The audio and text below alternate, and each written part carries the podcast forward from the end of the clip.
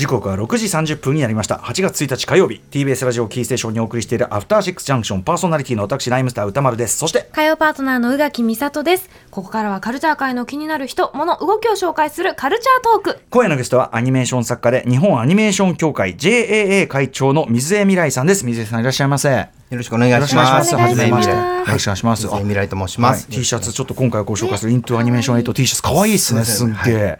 なんか色とかデザインとかさすが。ありがとうございます。これ自分で描きました。あ、そうなんですね。水江さんデザインなんだこれ。僕デザインです。あ、素敵です。はい。さあさあその今日はですねそのまあイントアニメーション8どういうなのかを伺っていきたいと思います。えまずは水江さんのご紹介しておきましょう。はい。1981年福岡県の生まれ。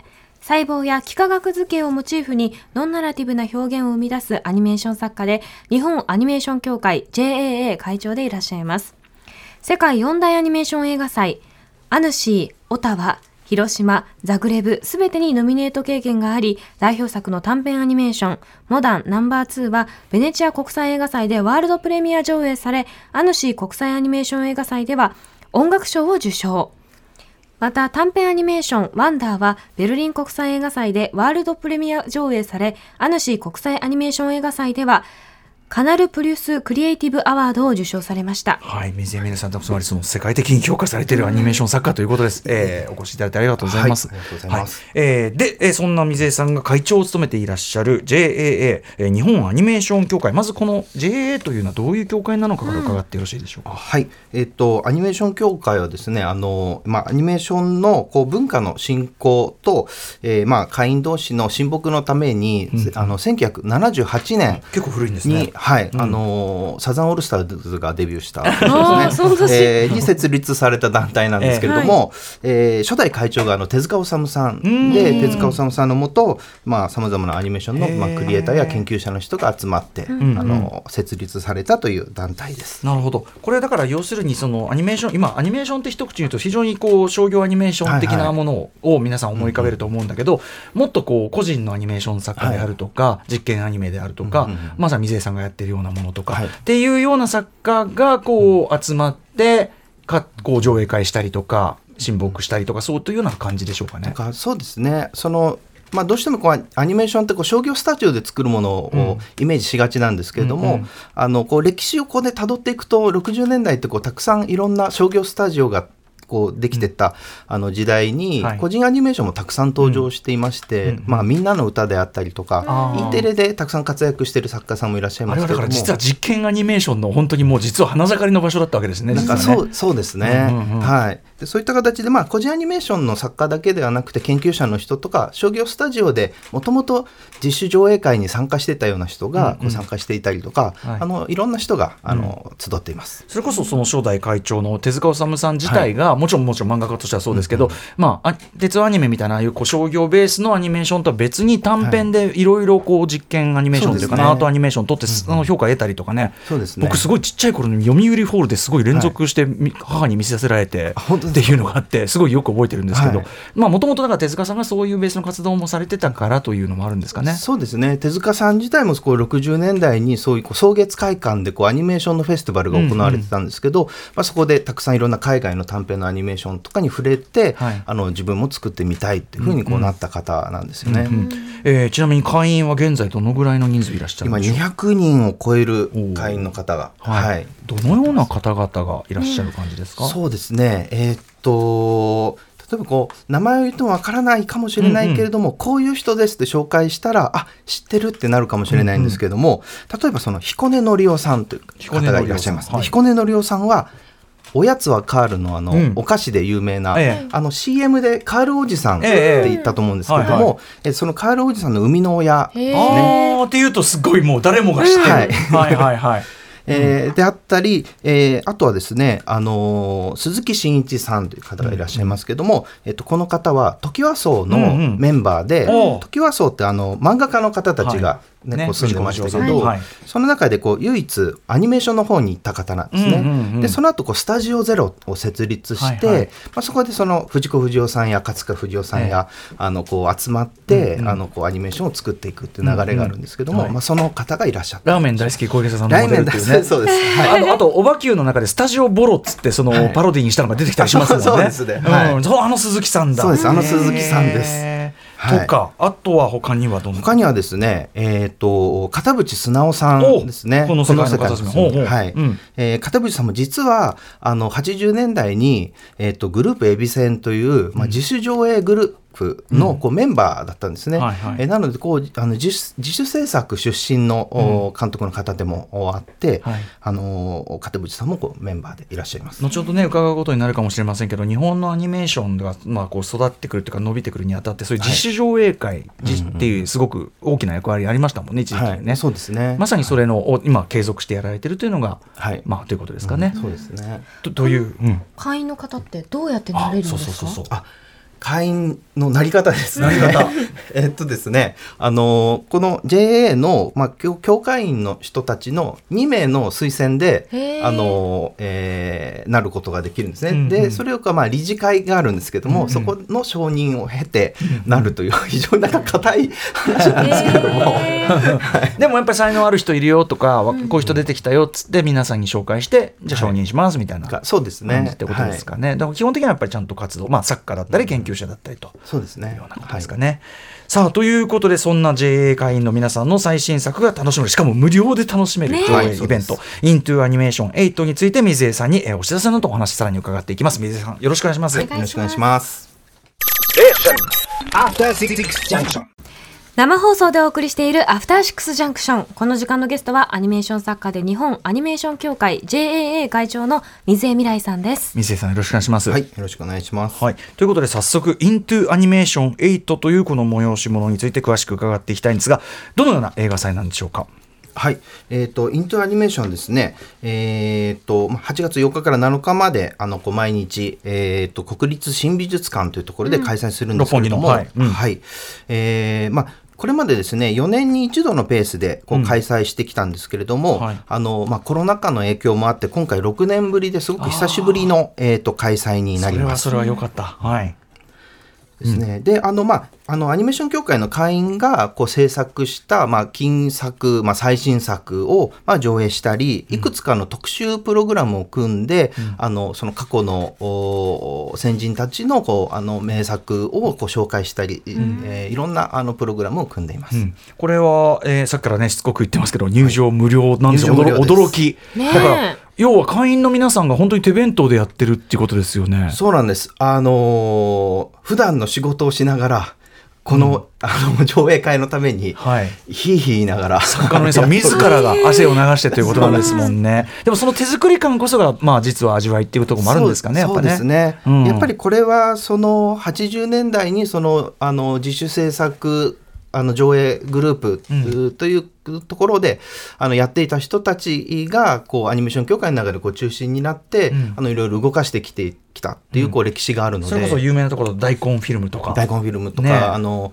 あの大根フィルムは関西の方ですよね、で東京だと,、えー、とグループエビセンっていううん。グルー先ほどおっしゃったプがありまして、かかあのかえっと片毛片片渕さんが片渕さんがいらっしゃった。はい。はいえーであの例えばその庵野監督もこうとあの大阪からこう東京にこう出てきた時にグループエビセンの上映会にはこう参加したりとか、うんうんうんうんまあ、そういったエピソードもあったりこう交流があったりもしましたね。じゃあ作家自らやってこれちなみにインターアニメーションいつから始まったんですか？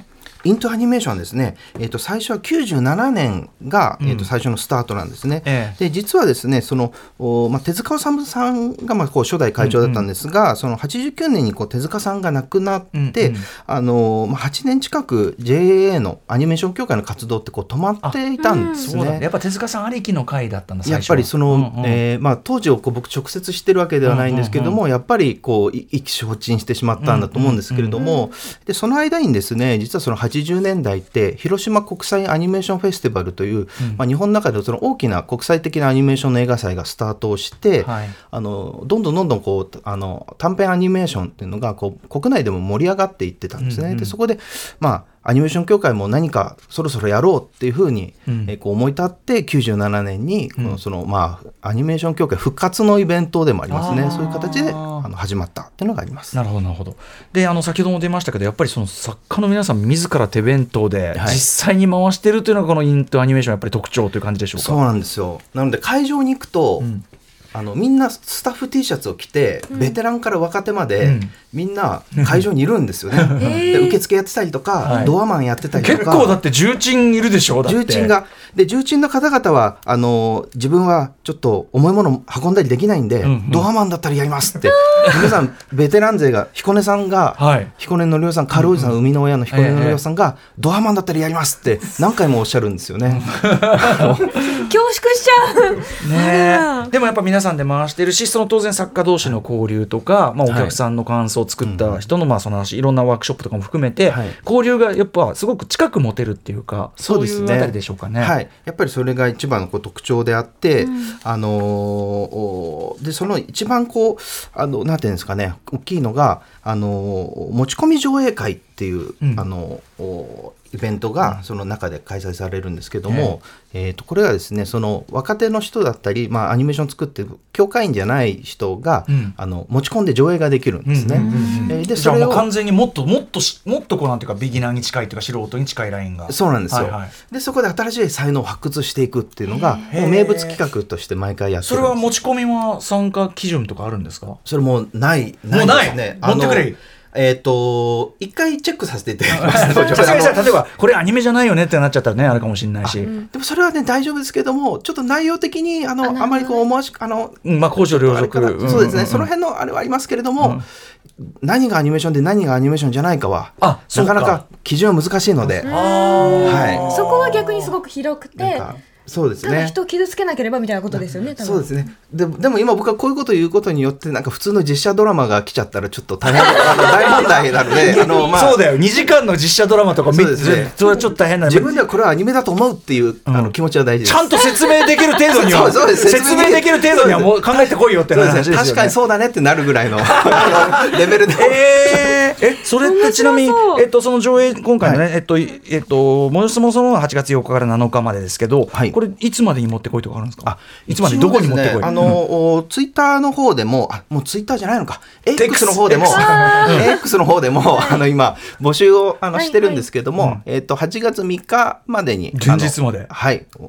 お応募していたじゃだければと。ああのいろいろこうプログラムがある中でその持ち込み上映のその時間もあって、はい。っていうことなんですね。です。ね。で、このそのコメントをするコメンテーターが何人かこう会員の人たちがやるんですけど、そのうちの一人が片渕素直さんがやっていただきそんな機会なかなかないですよ。ね片渕さんに公表してもらえる本当だよね、うんちょっとこれあのふざけてはやめてくださいよ。だからマジのガチの人ね。ね。そうですね。やりたい人なりたいっ本ていう人はいに。したらもう素晴らしい当に場だと思います。ぜひぜひちょっとチャンス掴んでいただきたいと思います。うんはい。ということで上映イベントなんですがこれは、えっとプログラム先ほどもおっしゃってましたけど会員の皆さんの作った金作を上映する上映プログラムと、あとその特別過去の作品もやるプログラムがある。そうなんですよね。あのえっ、とですね、あのまあアニメーション協会の名誉会長を務めているあの古川拓さんっていう方がいらっしゃるんですけど、まあその方の特集上映ですね。あの J えっ、とね JT の、うんあの、えーキャラクターを昔描いたり、はいあの、えー書いてたりあと最近だと龍角散の CM のアニメーションでちょっと線がこうブルブルって震えた、はいあのそれを作られてる方なんですけども、あー古川拓さん。へー。はい、古川拓さんの特集上映があったりとか、えーあと大塚康夫さんおのあの、はい。追悼企画で、あのトークのイベント公演のイベントがあったりします。あとはですね、まあ、90年代アニメーションの特集ですね。はいはいはい。90年代こうまあインえっとインデペンデント系というか短編系の作品ってどういうのがあったのかっていうので、まああのえっ、と「うごうごルーガ」ってありましたよね。はいはいはい。であの番組はアミガというこう、うんうん。あのコンピューターで作られた、うんうん。まあ、コンピューターアニメーションがたくさんあの中で作られていて、ええ。えーたくさんの若いクリエイターがそこからこうああのーえーうん発信してったっていうのがあるんですね。ーへえなんかそそっかそういうこと。90年代アニメーションって言った時みんなが思い浮かべる、なんかか感じじゃなくてまたそでも確かにそれも90年代のそうですね。そしてそれ以降につながっていくそうなんですよ。場だったってことですもんね。はい。はああなるほど。そういうの特集があったりとか、はい、特集があったりします。あとまあこの番組でも何度も特集してます。がコマ撮りアニメーション特集があったりとか、要するにこれあの特別プログラムの特集だけでも結構な数ありますね。かなりこれよく入りますねこの、ねえ。はい、えっ、と、なので、えっ、と、こう。